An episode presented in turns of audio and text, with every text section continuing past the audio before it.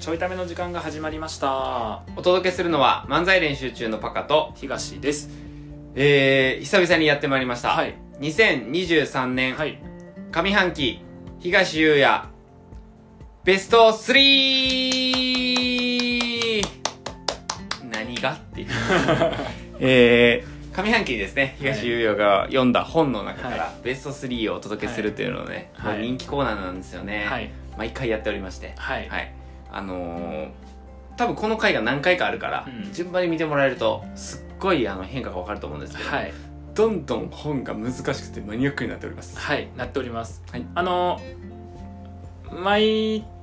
月というか毎日こう読んだ本読み終わった本の記録をつけていて、うんえっ、とまあ、前は3か月分かな1月から3月のベスト3やって、で今回は1から6のはいってことですかねそうですねあの残念なことにですね、あの今僕の手元の記録を見ると、うん1月から3月までに、えっと丸三角二重丸はいはいはいで評価をしてる本がありまして、はいはい二重丸が4つあったんですよおおすごい3月までですそごいの4つの中で3つを紹介してはいベスト3やったんですけど、うん4月から6月がですね、うん二重丸が1個もないんですねえなので、えっと、結論言うと、うんえっと、上半期ベスト3は、えっと、第一四半期ベスト3と同じです、ありがとうございました終終われへん終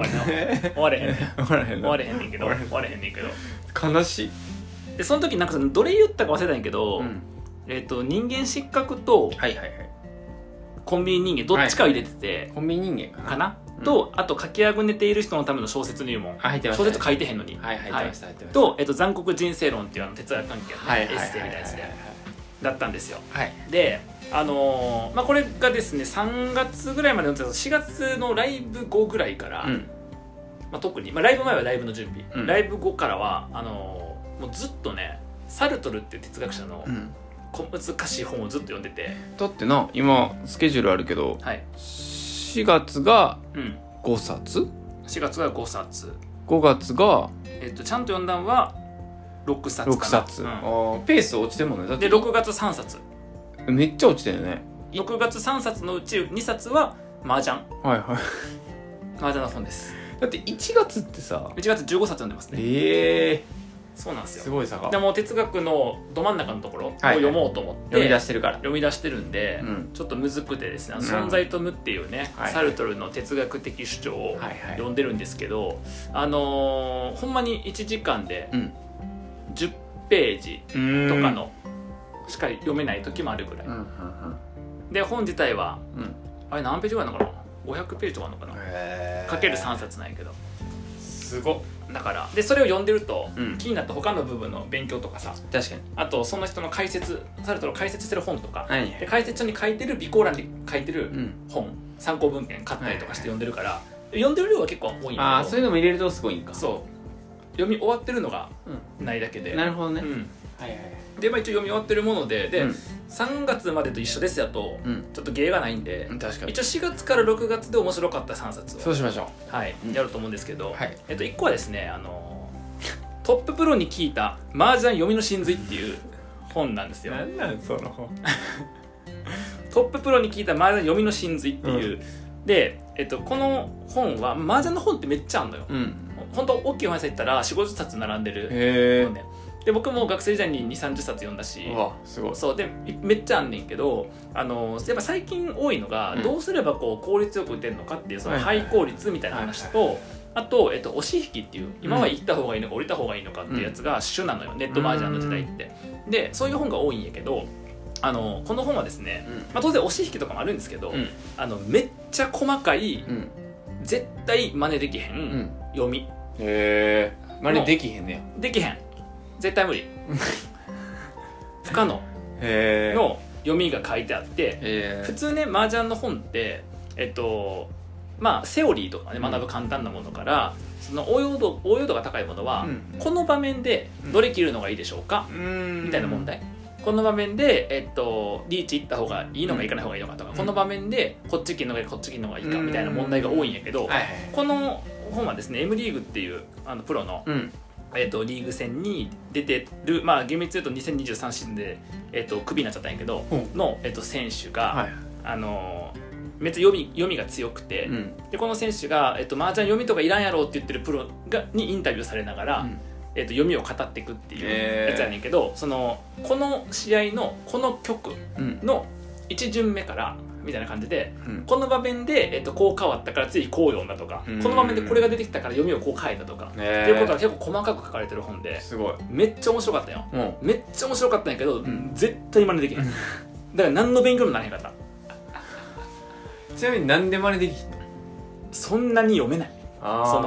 そのそんなにあそんなパターン読むのみたいなそのなんかこれがその網羅的な本やったらうん真似できると思うねああこの時はこうするからそう全部分かってくるそう分かってればそのこのプロが村上純プロっていうプロが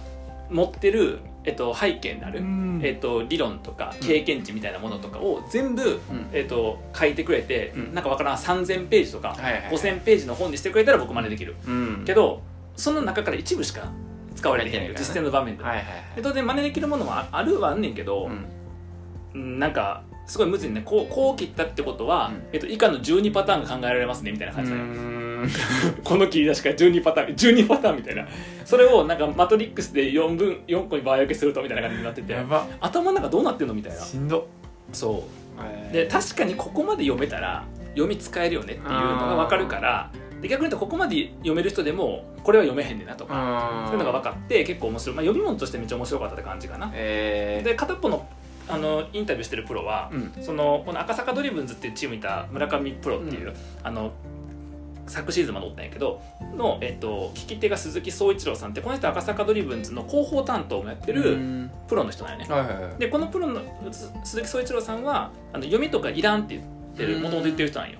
で当てになれへんしみたいななるほどだけどその人が、えっとめっちゃ読みをするうん村上淳プロに聞いてって、うんえでもそれってこうじゃないですかとかちょっと否定的なはいはいコメントが見れながらえっと納得させられてしまっていくみたいな 感じの面白い構成でめっちゃ面白かったえでも、えっと、まず麻雀サークルとかでその麻雀始めましたみたいな人が呼んでも全く意味が分からへんし、うん多分僕も呼んでもなんか何回か読むのも分からんかったと全くーあのさ誰向けの本なんそいれやこれマジでほんまにこれ誰向けってなななるだからこれ勉強じゃないねなんかこれ周りあーの戦術書って結構ちゃんとあのいろんな勉強になるものが多くてその中に入ってんねんこの本勉も強じゃないんだけどこれ勉強なくて読み物これ完全に、はいはいはいはいうんまあこれが勉強になる人は相当最初から上手い人なるほどやねと思うちゃんと勉強になる人がはいはいははいいこれでもめっちゃ面白かったんでそれ出したからさ勝てんくなったんじゃないその人確かに バレちゃって確かに確かに勝手に食ってクビになったからな確かにななるほどねなんかな種明かしみたいなもんやもんなそ真髄を出しすぎた結果う確かにな武器が武器そう考えたらあの大井高春プロタカちゃん僕好きなんやけど、の戦術を3冊ぐらい持ってんねんけどさ、はなんか読んで、まあ、確かになと思うんやけど、うんなんかこれ読んでも全然タカちゃんのとこなんか遠くに見てるだけな感じやなみたいなあなんかあんまり芯にこんっていうかはいはい感じがしとって、まああまあ、僕がちょっとマニアックすぎるせいなんかしれへんねんけど、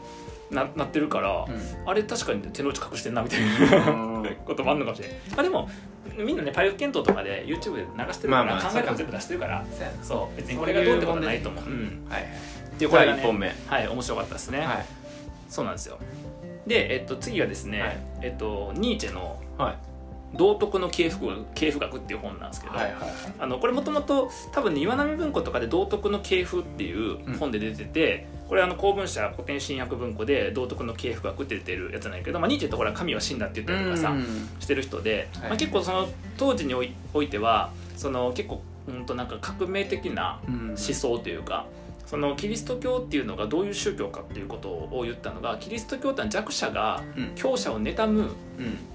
宗教なんだっていう、えなんかさお金持ちとうん貧乏人ってえうんどっちが良さそうあ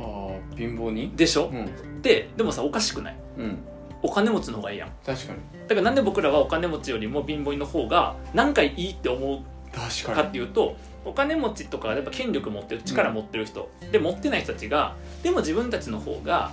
幸福なんだとか自分たちの方が幸福になれるんだっていうことを作ろうと思った時に強者に打ち勝とうとする確かこにとではなく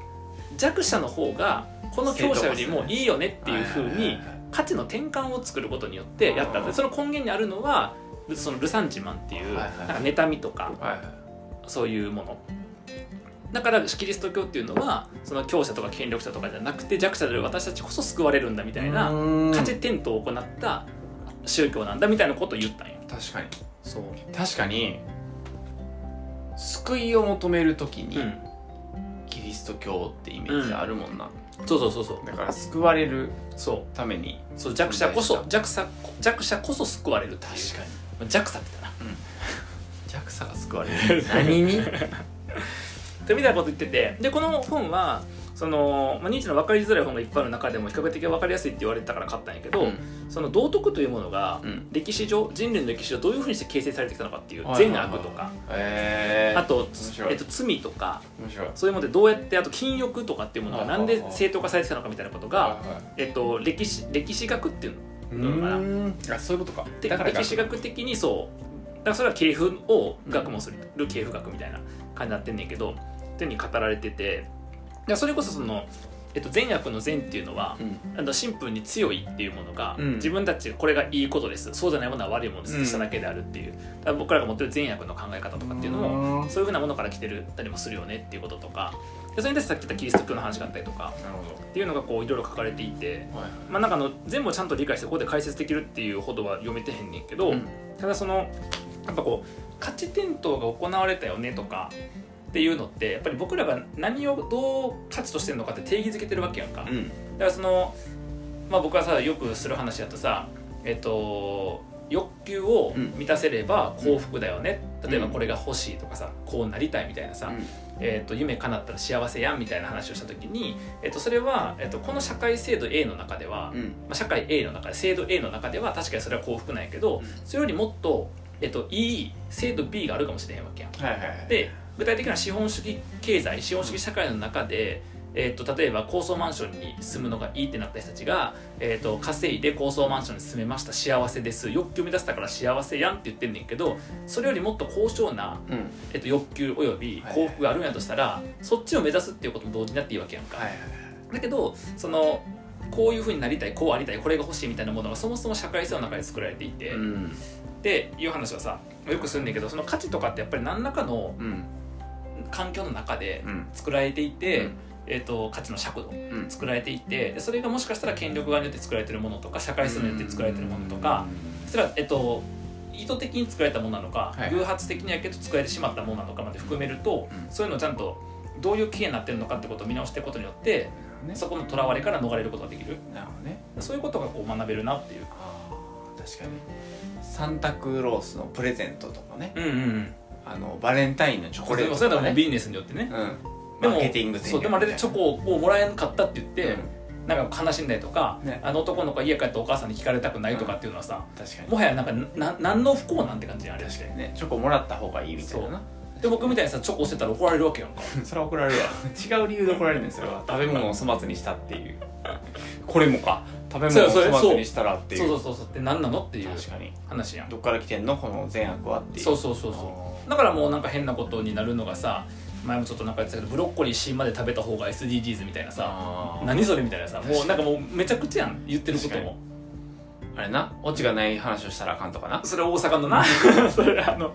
大阪の価値観な大阪に根強い価値観最近は日本全国してるけど滑ったらあかんとかな据えたらあかんとかな、うんうん確かそうなんよにはいはいはいっていうのがあって、まあ、そういうのを、まあ、ニーチェの時代1900年までぐらいの時代の中でのことを言ってくれてるんやけどやっぱその善悪、まあ、道道徳とかさ、うん要は何なのみたいなこととかも、まあ、こういうものと絡んでるんでうんこうちょっといいかなと思ってうねん結構面白かったね面白いうんまあなんか詳しい内容はちょっと読み返さなともやけどはいそんな感じどういう人におすすめですかそれはうんひねくれてる人買いづらいわあ私 かあでもそのなんかまあめっちゃ哲学いわゆる哲学的問いというよりかは、うん道徳とか倫理学みたいな分分野やけど、をなんかその哲学者の本で読みたいみたいいな時にはかなり読みやすいと思うこの本は全然むずくないから、なるほうどんなるほどめっちゃ読みやすいからこれはニーチェの他のもむずいねサラツストラは書く語りきとかさ、うんあの何言ってるか全く分からなくて僕、ん解説書買ってそれ読み始めてんねんけどあのまんま読んでも何もわからないような本なんだけど、うんこれ結構わかりやすくてはい文字の中でもやっぱすごいわかりやすいって言われてる本で確かになと思って結構丁寧に書かれてるし、なるほどうん、善と悪良いと悪いみたいなねうん論文が入っていたりとか、うんそうまあこれ結構、はい、おすすめおすすめ、まあ、善悪とか言い悪いとか、あうん罪とかそういうこととかでが歴史的にどういうふうにー作られてきたんだろうみたいなことを、まあ、西洋の視点やけどな、まあ、当然東洋はまたちゃうと思うんやけど、うんうんあの知りたいなって人はぜひはい、ぜひめちゃ読みやすかったですねちなみに「公文社古典古典新訳文庫」っていうシリーズはうんあのめっちゃおすすめで読みやすいめっちゃ読みやすいあの、うん他の岩波文庫とか、まあ、新潮文庫で前古くから出てるやつとはいはかの訳と比べたらかなり読みやすくて哲学だけじゃなくて、あのドストエフスキーとかさいそういう昔のは何難しい文学のいはいはい人とかのやつも結構分かりやすい訳になってるからなるほどこのシリーズはそもそもなんかおすすめ古いやつ読もうと思ったら公文社古典新訳文庫のシリーズがおすすめでありがとうごすざいね、ますはいじゃああのベスト3だったんですが、はいあの15分が過ぎてしまったということでベスト3ですね1位の発表なベしストということ 3ベスト3えっとまあお願いします一番はまあこれですかねはいはえいっとあのルネ・デカルトの生殺もう何を読んでんのなんてルネ・デカルトの生殺2回聞いたけど分からへんもんデカルトはほら方法除雪のさはいはい我を思うように我ありあまあし有名な人やた有名な人ですよ有名なおっさんでこの人が有名なおっさんあれは方法除雪はうんあのー多分当時のフランス人に読みやすいようにフランス語で書かれた珍しい哲学系の本でやっぱりラテン語とかで書かれて当時うーん哲学書ってだけどそのフランス語で書く一般向けの本ねなるほど方法常説でその中に、えっと「私は考える上にか、えっと私はある」みたいな「恋人エルゴスム」ってやつがあって、まあ、それのことを僕ら「我を考えるように我々」って言ってんねんけど、はいはいはいあ我を思いに我々って言ってんねんけどその、えっとやつのもうちょっと詳しい版うー「ん我を思う上に我やり」から始まるあ要はその「何なんてそれが」っていうああことをやってんのがこのルネ・デカルトの「生殺」っていう本でへーこれも哲学書にしたら結構読みやすくて読みやすいですよ僕もこれ3回読んだんやけどうん3回目でやっとなんか分かってき ておすすめっ待てていう待て待て待て待て読みやすいってそのレベルなのはいこのレベルです3よ回読んだら分かったやつは読みやすいうんあと1週間前で読めるからうんだから読みやすいよまうんずなるほど読み通せるからえでえこれはまあざっくり言うとデカルトっていう人がそもそもやったのはなんかいろんな学問の疑わしい部分があるから、その学問のベースになるその唯一もう揺るがない考え方みたいなものから始めようって言って、でいろいろこう疑っていくと、うん疑ってる自分だけはいるよね、はいはいになってで疑ってる自分もいるけどまだ全部疑っちゃってるの机あるかな、うんいやないかもしれへんとかさコップあるかないかもしれへん私いるかなはいないかもしれへんだけどいいるいないって考えてる私はおるやんってことはうん考えてる私の部分あるよねみたいなふうになるんやけどだからといって全部疑わしいってあんた意味ないやんうん世界の全ては疑わしいままやんうん考える私だけいるそれ以外は全部疑わしいでってなるから、はいはいそうならないように、えっと、次に神がいるってことを証明するねこの中で。ん神がいるっていうこと、まあ、それはざっくり言うと、うざっくり分かりやすいとこだけ言うと僕らって、えっと、無限っていううん概念あるやんうんでも僕らは有限やんうんうん身の回りのものも有限やんはいはいはいじゃあ無限ってどこで覚えたんっていうおー無限なるものが教えてくれたんでしょっていうおで完全不完全ーはいはい僕ら不完全やんうんできへんこともあってでもさ完全っていう概念持ってるやんはいはいなんでって完全じゃないの僕らはあー完全なやつが完全を教えてくれたんでしょってやっていくと完全とか無限とかなんとかみたいなことを持った究極のうん存在があってうそいつからその概念を教わったから僕らはそれを認識できるんじゃないのっていんうなるほどねいうのがまあ一個の証明はいはいで神いますせ、まあ、そういうのなんか23個やんねんけど神いますせってなるえで神いるとしたら当然そいつって、えっと最高なうんやつなわけやから、人のこと欺かなくねっていうーおとしたら欺かせるようなことがないはずやとーなんで欺くがあるのかみたそういなそうそうへでー私から物を作ってないみたいな話から、えっと、物は神が作って嘘をつかない神やからみたいな感じで、えっと、自分の考える自分の証明その考える自分が、えっと、理性の中で、えっと、いると証明された神うんでこの神が世界を作っているとした時にこれは実体だよねっていう、えっと、事物の存在証明っていうふうに移っていくっていうのが、へーこのデカルトの生殺なるほおどもろいっしょ面白いそうなのうんっていうのがなんとせあのこの本はですね私と共に生活しようみたいなトーンで書かれてて第一生殺から第六生殺まであるのよでそれが、えっと、デカルトがなんか順番に考えてってる感じの一応書きっぷりがへだからこうでこうでこうでじゃなくてこうでこうでこうかないやでもこうこうこうでこうやからっていうふうにのこう考えてるプロセスみたいなのがーなるちょほっとど残ってるような書きっぷりで第6生殺まであってまあまあ6やかけて読んでいくみたいな感じのえ読み方をするとー読める読めるでもねこれねそんな長くなくてうーん本編130ページ 100, 100ページぐらいなのかな本編短いは、うん、ただあのこのね,、えっと、ねおすすめは千曲学芸文庫版のんこの制作がおすすめでこれうん言わない文庫もあったりとかいろいろああるるよんや千曲学芸文庫のやつが中がめちゃくちゃ丁寧でへそうこれはねすごいいいんですよ中がめちゃくちゃ丁寧でえなるほどはいっていうねこれはまあ結構面白かったですねベスト3ベスト3はいはい順番はあるんですか順番は今伝えた順番ですか